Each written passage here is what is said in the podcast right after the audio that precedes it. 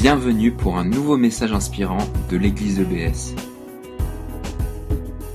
de, de dire que ce Jésus-Christ, il veut interpeller chacun, inviter chacun à entrer dans une relation avec lui. Alors, il y a deux semaines, nous avons regardé euh, cet ordre de mission que Jésus a laissé à ses disciples avant de monter au ciel. Il dit qu'il a reçu tout pouvoir dans le ciel et sur la terre, et puis il dit, allez donc dans le monde entier, faites des disciples, et baptisez, leur apprendre à obéir ce qu'il a, il a dit, et puis il a promis d'être avec eux.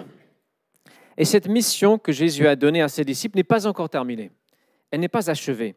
Jésus dit d'aller dans le monde entier, vers tout le monde. Et il se trouve que il y a encore beaucoup de personnes dans ce monde qui vivent, qui n'ont pas encore vraiment eu cette occasion d'entendre cet appel à suivre Jésus.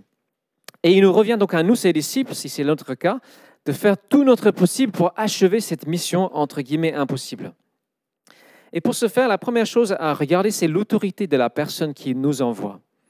On l'a dit il y a deux semaines, Jésus dit qu'il a reçu tout pouvoir, ça veut dire toute autorité, pour nous donner un ordre de mission.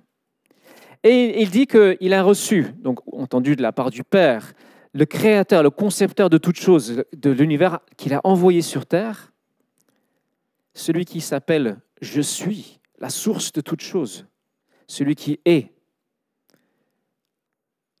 a donné cette autorité à Jésus. Le, grand roi a accordé à son fils le droit de commencer à régner. C'est un peu ça l'image. Alors aujourd'hui en France, on n'a plus de roi, on lui a coupé la tête.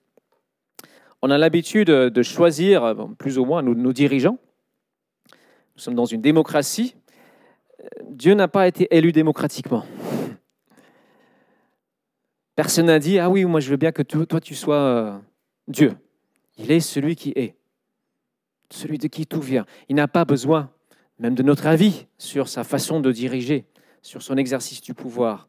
Et le Nouveau Testament présente clairement Jésus comme ayant la même autorité que le Père, Dieu ce Père. On lit rapidement deux textes qui le disent. Colossiens chapitre 1, verset 15 dit, Ce Fils est l'image du Dieu que nul ne voit. Il est le premier-né de toute création. Donc au-dessus, c'est en lui qu'ont été créées toutes choses, dans les cieux comme sur la terre. Les visibles, invisibles, les trônes, les seigneuries, les autorités, les puissances. Oui, par lui, pour lui, tout a été créé. Il est lui-même bien avant toute chose. Et tout subsiste en lui. Il est lui-même le commencement, pardon, même la tête de son corps qu'est l'Église. Ce Fils est le commencement, le premier-né de tous ceux qui sont morts, afin qu'en toute chose, il est le premier rang, le premier rang avec le Père. Hébreu 1 dit la même chose à peu près. Le Fils reflète la splendeur de la gloire divine. Il est la représentation exacte de ce que Dieu est. Il soutient l'univers par sa parole puissante. Après avoir purifié les êtres humains de leurs péchés, il s'est assis dans les cieux, à la droite de Dieu, la puissance suprême. Et quand on s'assoit à la droite du roi, dans l'Antiquité, c'est une façon de dire qu'on partage cette, euh, cette autorité absolue, ce pouvoir. Et quelque part, donc, Jésus est présenté sous les traits d'un- d'une sorte de dictateur bienveillant. Je dis bien bienveillant. Donc, il dicte, un dictateur dit et sa parole fait loi. Il dit ce qui est bien, ce qui est mal, ce qu'il faut faire ou pas faire. Mais il est bienveillant parce qu'il nous connaît, il nous regarde, il sait ce qui est bon.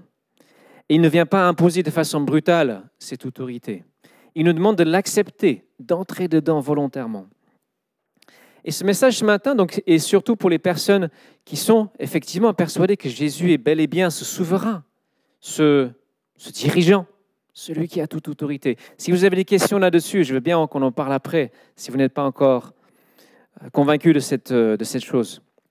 Mais en tant que disciples de Jésus, nous avons, sans avoir démissionné notre raison, nous avons donné notre allégeance à ce roi, ce, dirigeant suprême, ce bon chef. Et notre chef, notre N plus 10, il nous dit, allez, allez dans le monde entier, faites des disciples, formez des personnes pour me suivre. Dans le livre des Actes, cet envoi, cet envoi en mission est présenté de la manière suivante. Jésus dit à ses disciples, le Saint-Esprit descendra sur vous, vous recevrez sa puissance, c'est la puissance de Dieu, hein, et vous serez mes témoins à Jérusalem, dans toute la Ju- Judée et la Samarie, et jusqu'au bout du monde. Vous serez mes témoins. Comme on a dit, témoin, quelqu'un qui a vu, vécu quelque chose. Donc ils sont témoins de, surtout de deux choses. Ce sont eux qui disent Jésus est vivant. Nous l'avons vu, touché. Et ils disent Jésus est Seigneur. Il a cette autorité. Ils ont dit Jésus-Christ est la seule, l'unique personne qui a été ramenée par Dieu à une vie éternelle. on ne parle pas de quelqu'un qui tombe dans le coma et qui, qui, ressort après, ou quelqu'un qui frôle la mort, euh, comme certaines expériences qu'on peut entendre. On ne parle pas non plus d'une vie artificiellement prolongée. Hein. Une conférence sur le transhumanisme en, Strasbourg en ce moment, ce n'est pas le transhumanisme. C'est quelqu'un qui ressurgit de la mort avec une qualité de vie totalement nouvelle. Un corps totalement incorruptible, pas du tout sujet à la maladie, à la, vieillesse, zéro. Une, un corps spirituel, éternel, solide.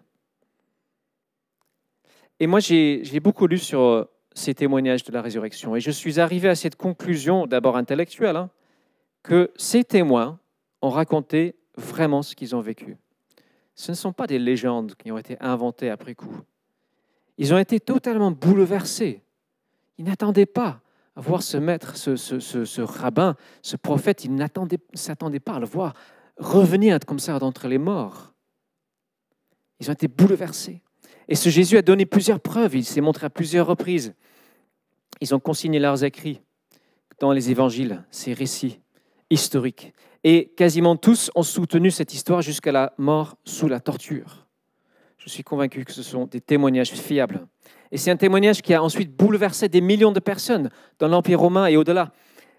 Et même des gens qui n'ont pas vu Jésus de leurs propres yeux ont été convaincus que oui, il est vivant, oui, il est ce Seigneur que vous, en qui vous croyez. Ils ont expérimenté les effets de cette nouvelle vie.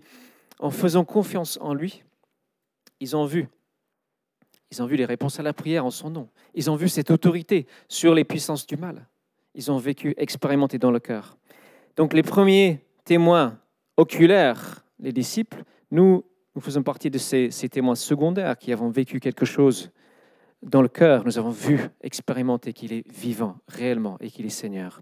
Et nous sommes devenus ces ambassadeurs. Comme dit Paul, vous êtes les ambassadeurs de Jésus-Christ. Vous êtes ses envoyés spéciaux. Donc si aujourd'hui tu considères que tu es disciple de Jésus, tu es ambassadeur H24, du lundi au dimanche. C'est pas juste quand tu participes à ce qu'on peut appeler une sortie d'évangélisation, c'est à chaque instant, ma vie, ta vie doit dire Dieu est réel, Jésus est vivant, Jésus est Seigneur. Alors la grande question c'est comment faire? Le soir de la résurrection, les disciples sont cachés dans une pièce. On lit ça dans Jean chapitre 20. Ils ont verrouillé les portes de la maison. Ils ont peur des chefs des Juifs. Ils ont peur d'être à leur tour arrêtés, peut-être crucifiés. Et tout d'un coup, Jésus vient et il se trouve au milieu d'eux. Il se présente et il dit que la paix soit avec vous. Il leur montre ses mains, son côté. Les disciples sont absolument ah, dans l'incrédulité, de joie aussi. Donc il répète que la paix soit avec vous. Comme mon Père m'a envoyé, moi aussi je vous envoie. Et puis il souffle sur eux en disant recevez l'Esprit Saint. Il dit comme le Père m'a envoyé, moi aussi je vous envoie. Ça veut dire de la même manière que j'ai été envoyé, je vous envoie à votre tour. Donc comment est-ce que Jésus a été envoyé? Jésus, nous le croyons, a quitté le ciel de gloire. Il a quitté une communion parfaite, éternelle avec le Père, l'Esprit, cette communion de la Trinité. Et il est devenu un petit bébé vulnérable, fragile. Il a quitté son confort pour venir partager la fange, la misère des gens. Il est allé chez nous, venu chez nous. Et donc d'une situation absolument parfaite. On ne peut même pas imaginer ce bonheur cette communion, il est venu dans la saleté d'une mangeoire. Il passe par le traumatisme de la naissance. Il est porté au sein. Il vit comme un petit garçon normal. Il chope des rhumes, j'imagine. Il, se blesse le genou en tombant par terre dans la rue, je, suppose. Il goûte la mort. Et donc, quand il dit à nous, comme le Père m'a envoyé, je vous envoie, c'est pareil. Ça veut dire qu'il y a quelque chose à faire pour aller chez l'autre, pour quitter le confort que nous pouvons connaître Jésus s'est invité parfois chez les gens, comme chez les petits Zachée. Donc pour imiter Jésus, la première chose à, se poser, c'est est-ce que je suis prêt, à, moi aussi, quitter le confort que je peux ressentir pour aller chez l'autre qui peut être dans une situation difficile, compliquée? Maintenant euh, qu'on a cette, cette base, c'est parti, hein, c'est quitté, on va regarder six habitudes qu'avait Jésus. D'essayer de nous inspirer de ces habitudes, les cultiver. Ces habitudes pourront faire de nous des envoyés comme Jésus. La première habitude est extrêmement simple. Je dirais, je suis presque embarrassé de présenter ça comme habitude parce que c'est quelque chose que de toute manière, en tant que chrétien, nous devrions faire. Bénir. Bénir, bien dire, dire du bien, faire du bien à quelqu'un. Bénir. Alors, dans les évangiles, on voit Jésus qui accueille les enfants. Les gens amènent des enfants pour qu'ils les bénissent. Les disciples pensent que c'est une perte de temps. Jésus, au contraire, prend le temps. Il les prend dans ses bras et il prononce du bien sur la vie de ses petits. Il prend dans ses bras ceux qui ne peuvent rien donner en retour. Et je trouve que c'est une belle image et ça me pose la question, qui sont les, petits, entre guillemets, que moi je bénis? Pas forcément les enfants, mais ceux qui ne peuvent pas forcément me donner en retour. Comment est-ce que je peux être en bénédiction? Voilà une question qui serait bon de, de, se poser à chaque instant. Alors il y a mille manières, vous pouvez imaginer plein de manières d'être en bénédiction aux gens. Évidemment, une façon euh, très, très, très simple, c'est de proposer de prier peut-être pour ceux qui sont dans la maladie, la souffrance, des collègues et autres. Proposons la prière. Nous avons un Dieu que nous croyons répond à la prière. Nous pouvons bien sûr envoyer des, messages, Messenger, Facebook, autres. Petit texto, juste pour dire du bien, juste pour encourager, faire plaisir, fortifier. On peut penser aux anniversaires des gens. Je ne suis pas toujours euh, très fort pour ça. J'ai quelques applications qui me rappellent parfois. On peut aussi offrir des cadeaux sans que ce soit l'anniversaire d'une personne, mais cherchons à être en bénédiction. Je crois que les, chrétiens devraient être le, peuple le plus généreux sur Terre. J'ai lu une petite étude sur euh, des missions à court terme, où euh, il y avait des équipes qui partaient trois semaines en mission dans un pays euh, de l'Asie, je ne sais plus quel pays, peut-être le Vietnam ou je ne sais pas. Et les deux équipes avaient deux stratégies différentes. Il y avait une équipe qui partait juste pour parler, partager l'évangile et une équipe qui partait d'abord pour bénir, faire du bien. Et en fait, l'équipe qui partait pour bénir, il y avait un taux de conversion, on va dire, de 50 fois supérieur aux équipes qui partaient juste pour parler. Donc, apprendre à être en bénédiction. Et c'est dans un état d'esprit où nous ne sommes pas en train de dire je te bénis pour que tu deviennes chrétien. Non. Il y a un épisode intéressant, Jésus est interpellé par dix lépreux qui lui disent Maître, on veut être guéri. Jésus les guérit tous. Et un seul revient après pour dire merci et peut-être pour suivre Jésus. Jésus dit bah, Les autres 10 ou 9, où est-ce qu'ils sont? Il est un peu déçu de leur réaction, mais je crois qu'il sait à l'avance qu'ils ne vont pas forcément revenir. Mais il est béni quand même. Il est béni. Il fait l'acte gratuitement, sans demander de retour. Et c'est dans cet état d'esprit que nous cherchons à faire, sans chercher de retour, mais gratuitement.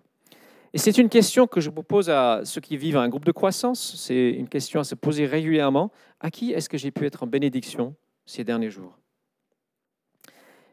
Et pourquoi pas, peut-être relever un défi, euh, ceux qui aiment fonctionner par objectif, je sais qu'il y en a plusieurs, j'en fais partie, se donner un objectif concret. Je bénirai trois personnes différentes cette semaine, dont une au moins qui est loin de Dieu. Notre but, et de devenir comme Jésus. Jésus qui bénit sans demander de retour. La deuxième habitude, c'est de manger. C'est une bonne habitude déjà. De manger avec d'autres. Dans l'évangile de Luc, on voit Jésus huit fois à table avec d'autres en train de manger. Et c'est souvent là où nous pouvons avoir les discussions les plus profondes, les partages les plus intéressants. Et on a un mode de vie en Occident qui a tendance à nous isoler de plus en plus. Il y a de plus en plus de solitude dans ce monde. Alors j'ai cherché des statistiques, je n'ai pas exactement trouvé, mais j'ai trouvé plusieurs articles qui parlent d'une progression du sentiment de solitude en France. Et c'est en particulier pour les personnes âgées et les jeunes. Euh, les moins de 30 ans, alors je ne sais pas si c'est malgré ou à cause des réseaux sociaux, mais en tout cas, ce sentiment de solitude progresse. Et je crois que il n'y a rien de tel pour briser la solitude que de manger avec d'autres. Comme j'ai dit, Jésus le faisait régulièrement. C'est une habitude. Un exemple, Marc 2. En passant, Jésus vit Lévi, le fils d'Alphée, assis au bureau des impôts. Jésus lui dit Suis-moi. Lévi se leva et le suivit. Jésus prit ensuite un repas dans la maison de Lévi. Beaucoup de collecteurs d'impôts et autres gens de mauvaise réputation étaient à table avec lui et ses disciples, car nombreux étaient les hommes de cette sorte qui le suivaient. Ce texte, moi, m'interpelle. Il me dit, Glenn, quand est-ce que tu as mangé pour la dernière fois avec un collecteur d'impôts? Pas au sens littéral, je n'en connais pas. Mais les collecteurs d'impôts, c'était les rebuts de la société les personnes les moins considérées, les traîtres, les malpropres. Quand est-ce que j'ai mangé pour la dernière fois à table avec un, une personne considérée comme ça? C'est une bonne question à se poser.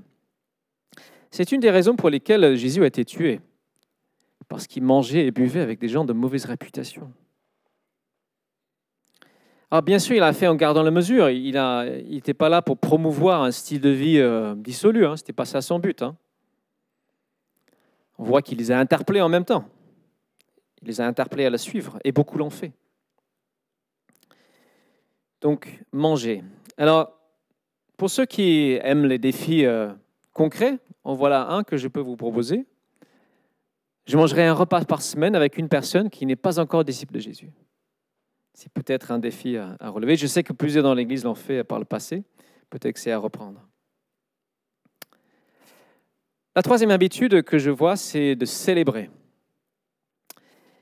Il est tentant pour les chrétiens, quand ils sont chrétiens depuis un moment, de se replier sur eux-mêmes, sur la communauté, parce qu'on est bien entre nous, on se sent bien. Et c'est assez facile de tomber dans un style de vie où il y a assez peu d'interaction avec des personnes en dehors de notre petit club de sainteté. Et ça, il, euh, il ne faut pas entrer là-dedans. Il faut trouver les occasions qui se présentent, des occasions naturelles d'être dans la joie avec d'autres personnes. Et il y a beaucoup d'occasions. Le premier miracle que Jésus a accompli, c'était quoi? Les noces de Cana, c'était transformer une énorme quantité d'eau en vin à une fête de mariage. Et il a transformé en très grande qualité de vin. Il a participé à la fête.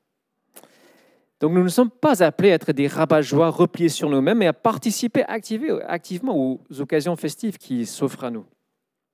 moi, j'ai trouvé que c'est souvent lors des mariages que j'ai des, conversations les plus profondes et intéressantes avec des gens. Jésus a participé à toutes les fêtes religieuses. Il les a utilisées comme autant d'occasions d'interpeller sur qui il est. Donc, sachons profiter de ces occasions, les anniversaires et autres. On a eu plusieurs récemment. Samedi dernier, on était plusieurs avec Yannick, un bon groupe euh, mixte euh, pour son anniversaire. C'était un très bon, une très bonne soirée, bon enfant. Donc, ayons cette euh, sociabilisation intelligente, de célébrer, célébrer, fêter les choses simples de la vie avec les autres. Et bien sûr, apporter une saveur un peu différente. Ouvrez les yeux, sans forcer, mais ouvrez les yeux pour les occasions de partager notre vécu avec Dieu de dire peut-être, ah ben moi je crois en Jésus. Donc je rappelle le but, ce genre d'habitude, c'est juste de vivre comme Jésus a vécu. Écoutez, quatrième habitude, vous lisez les évangiles, vous voyez l'accueil de Jésus pour toutes sortes de personnes, avec toutes sortes de demandes. C'était extraordinaire. Qui viennent l'interpeller, et un, exemple qui m'interpelle, c'est dans l'évangile de Marc. Un homme est assis au bord de la route, un mendier. il est connu de tous, c'est un aveugle. Et Jésus passe par là et il crie, Jésus, fils de David, aie pitié de moi. Et Jésus lui dit, une question qui paraît bête, qu'est-ce que tu veux que je fasse pour toi? Le gars est aveugle et est en train de crier à l'aide. Bah, qu'est-ce que tu veux que je fasse? Il, il lui donne l'occasion de présenter son besoin, de dire. Il l'écoute, il ne présume pas. Et ça s'apprend, l'écoute, on a tous à apprendre. Comment est-ce que je peux écouter l'autre, entendre son besoin, entendre peut-être son vrai besoin, celui qui dit pas forcément tout de suite, peut-être sa souffrance. Récemment, j'ai lu un, article intéressant sur un, qui, parlait d'un chrétien qui était un peu timide. Et il était interpellé sur cette question de, partager sa foi, et, donc, mais il ne savait pas trop comment faire. Et donc, il a eu une, inspiration, il a décidé de se mettre dans un café. Il a créé un petit, une petite pancarte où il est marqué J'écoute. Et apparemment, les gens venaient vers lui, racontaient leur vie, je ne me souviens plus la suite, mais je crois qu'il a eu aussi l'occasion de partager quelque chose avec ces personnes, peut-être prier avec certains. J'ai trouvé que c'était pas mal. Être à l'écoute. Nous avons l'occasion aussi le dimanche, euh, il y a les, collets alimentaires qui sont donnés aux familles qui viennent, qui sont dans le besoin. J'ai fait un peu connaissance avec une famille euh, albanaise qui vient régulièrement. Ils sont plus ou moins musulmans. Dimanche dernier, ils m'ont invité à, fêter quelque chose avec eux. Donc, j'ai passé une heure et demie dans un café avec eux. C'était assez drôle, essayer de comprendre entre l'albanais, le français et un peu d'anglais, euh, parce qu'ils ont reçu leur carte de séjour. Et, enfin, deux d'entre eux ont reçu la carte. Et ils m'ont dit, ils, fait, m'ont fait comprendre, ils ont dit, bah, c'est grâce à vous. C'est depuis qu'on vient à l'église que les choses ont changé pour nous. Parce que je leur ai dit, bah, on prie pour vous, euh, je prie pour vous. Et donc, ils ont fait le lien entre cette bénédiction et l'Église. Nous ne pouvons pas satisfaire à toutes les demandes, nous ne pouvons pas recevoir tout, ce n'est pas possible. Mais au moins, nous pouvons nous poser la question, comment suis-je à l'écoute des autres? Et tout ça dans le but, comme je dis, de devenir davantage comme Jésus. Je sais que j'ai encore beaucoup de progrès à faire. Nous avons tous. Mais Jésus est là, son souffle, son esprit est avec nous et en nous.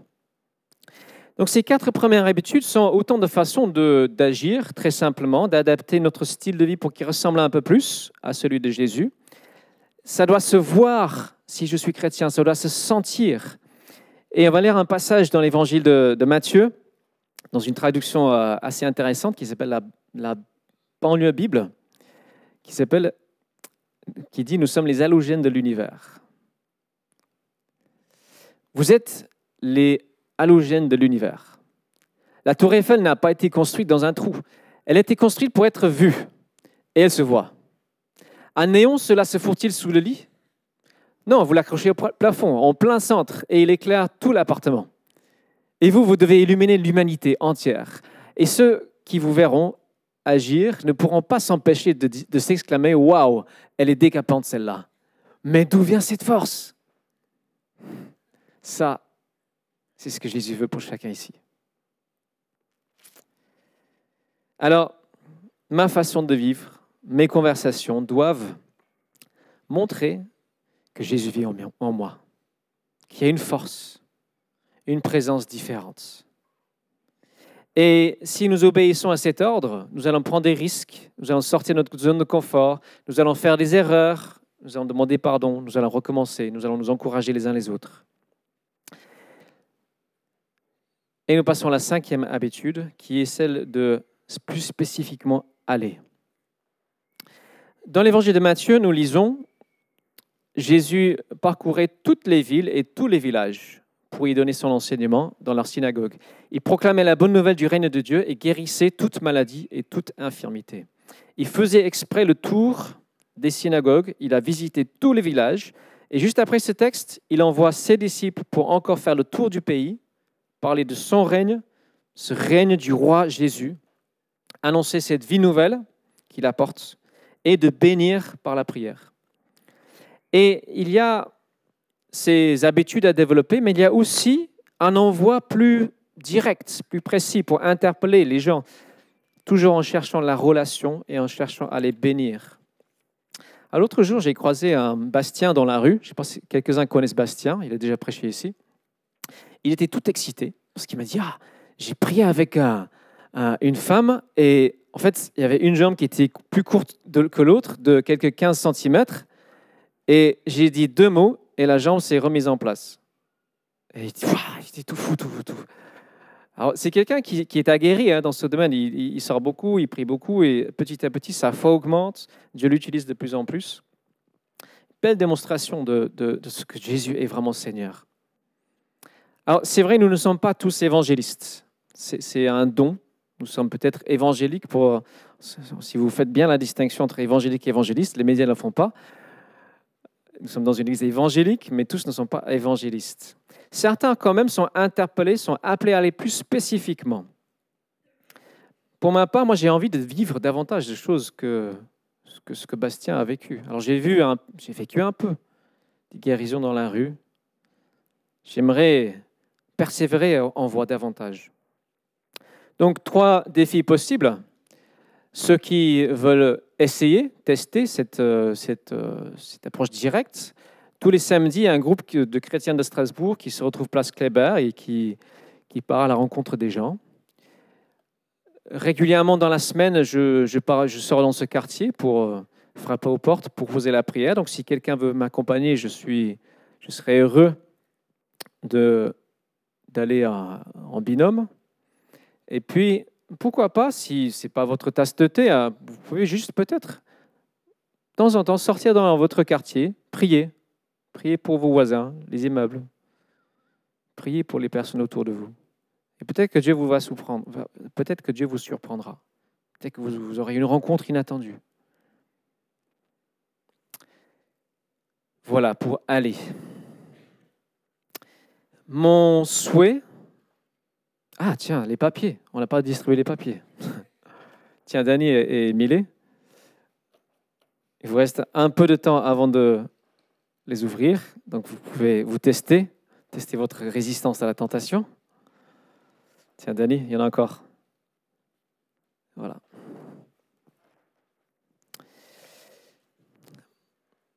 Mon rêve, c'est que, en tant qu'Église, nous devenions un lieu d'accueil et aussi un lieu d'envoi. Que peut-être il y aura euh, un jour, peut-être euh, dans un futur euh, à mi-terme, moyen terme, un groupe de maisons florissant qui pourrait être la base d'une nouvelle communauté. Dieu veut nous envoyer. Dieu envoie chacun et Dieu veut que l'Église soit un lieu d'envoi. Et moi, je suis absolument persuadé que dans cette ville, dans cette région, Dieu a un peuple nombreux qui lui appartient. Et il nous appartient à nous d'aller à la recherche, aller à la rencontre. Des personnes qui ne savent pas, encore qu'elles sont appelées par Dieu. La dernière habitude, c'est ce que nous sommes en train de faire, c'est de se rassembler pour s'encourager. C'est ce que Jésus a fait régulièrement. Quand il a envoyé ses disciples en mission, Jésus les prend après pour des temps de renouvellement. Ça se lit dans Marc 6, par exemple, à leur retour donc de mission. Les apôtres se réunirent auprès de Jésus et lui rendirent compte de tout ce qu'ils avaient fait et enseigné. Alors il a dit, venez avec moi dans un endroit isolé et vous prendrez un peu de repos. Parce que quand on a donné, on a besoin ensuite de recevoir, se ressourcer. Et nos temps, prière, petit groupe, culte, ce sont des moments de ressourcement pour être remplis, pour pouvoir vivre au quotidien la mission que Dieu nous donne. Un temps où nous adorons Dieu ensemble, nous le célébrons, nous fêtons qui il est, ce qu'il fait. Nous, nous laissons remplir de nouveau de force. J'aime bien ce passage quand Jésus souffle sur ses disciples. Il, tout, doucement, il souffle en eux. Il dit Recevez l'Esprit. Et moi, parfois, je me sens un peu comme un ballon de baudruche. Je dégonfle rapidement. Nous dégonflons rapidement. Nous avons besoin de ce souffle régulièrement. Dieu dit Soyez continuellement remplis de l'Esprit. C'est ensemble qu'on cherche être remplis de nouveau. Donc, se rassembler pour s'encourager. Alors voilà, j'ai terminé les six, les six habitudes sans avoir répondu à la question comment est-ce que je peux vraiment témoigner? Quels mots? Quelles circonstances? Avec qui? De quelle manière? Alors, je ne vais pas répondre à cette question. Ce serait un autre sujet. Je fais juste un dernier petit coup de publicité pour la formation de disciples témoins qui a commencé. On est un petit groupe de sept personnes. Il est encore possible de se joindre à nous le samedi à 10h30. Et là, on va approfondir beaucoup plus cette question du, du contenu de notre témoignage. Donc voilà, je vous ai donné beaucoup de défis ce matin. J'ai partagé euh, des idées pour concrètement vivre ce commandement de Jésus, d'être comme lui, de devenir comme lui, d'agir comme lui. Et c'est Jésus qui m'envoie, qui vous envoie, qui nous envoie. Ce n'est pas Glenn. C'est lui qui nous donne à notre Église, notre communauté, cet ordre de mission. À chacun de trouver le moyen, la manière de traduire concrètement, dans son contexte, selon sa personnalité, cette mission, cet envoi. Donc, le suspense est terminé. Vous pouvez, pouvez ouvrir le petit papier. Et si vous avez un stylo, je vous propose de regarder ce papier avec une proposition de différents défis à relever. Donc, est-ce qu'il reste des papiers? Je ne l'ai pas sous les yeux là. Si Danny, tu en as, je veux bien en reprendre. Le premier, je me souviens, c'est pour les personnes qui ne savent pas encore, bah, Ouais, je vous parlais beaucoup de Jésus, mais vraiment, est-ce que c'est vrai? Est-ce qu'il est vraiment euh, ressuscité, vivant? Est-ce qu'il est vraiment Seigneur? Bah, Ça vaut le coup d'en parler. Hein. Donc, renseignez-vous, parlez-en avec les chrétiens autour de vous. La deuxième, c'est le domaine de l'écoute. Voilà, proposer d'aller avec quelqu'un, l'écouter, lui demander comment ça va, peut-être proposer la prière. Troisième, c'est manger, inviter quelqu'un à manger. Quatrième et cinquième, ce sont, c'est juste bénir, hein. proposer un service, euh, offrir un cadeau, euh, être en bénédiction. Alors, j'ai pas mis quelque chose pour célébrer ni pour aller. J'ai laissé blanc pour peut-être autre chose. Peut-être quelqu'un se dire, bah, je vais, je vais venir à la formation, je vais aller place Kléber, ou je vais personnaliser quelque chose que, où Dieu me, me, met à cœur quelque chose. Donc, je propose de, de réfléchir devant Dieu Seigneur, comment est-ce que je peux traduire ton envoi? Comment est-ce que je peux vivre ça? Je vais inviter le, la bande à revenir, l'équipe de louange. Nous allons prendre un temps de un chant. On va de nouveau se consacrer au Seigneur, lui dire oui, je t'appartiens, oui, je veux vivre comme toi.